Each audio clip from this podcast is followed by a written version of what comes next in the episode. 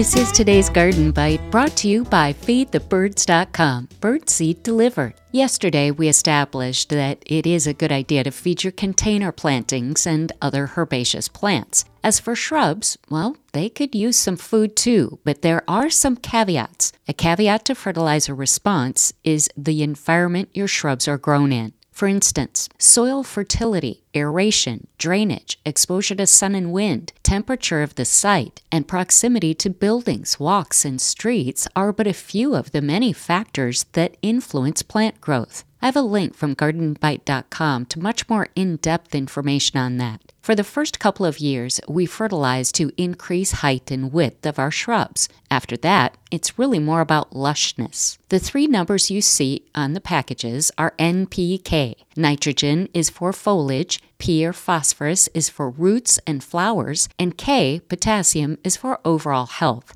Woody plants respond well to fertilizers with a 312 or 311 ratio. For instance, the package may read 24 8 16 or 18 6 12 or 12 4 4, etc. In Minnesota and Wisconsin, we have an issue with phosphorus in our waterways, creating algae, so it's okay to purchase a lower number of P. In the landscape, another caveat to plants in the ground is to fertilize in spring and fall. At this point, that means you might wait till fall unless you're planting a new shrub.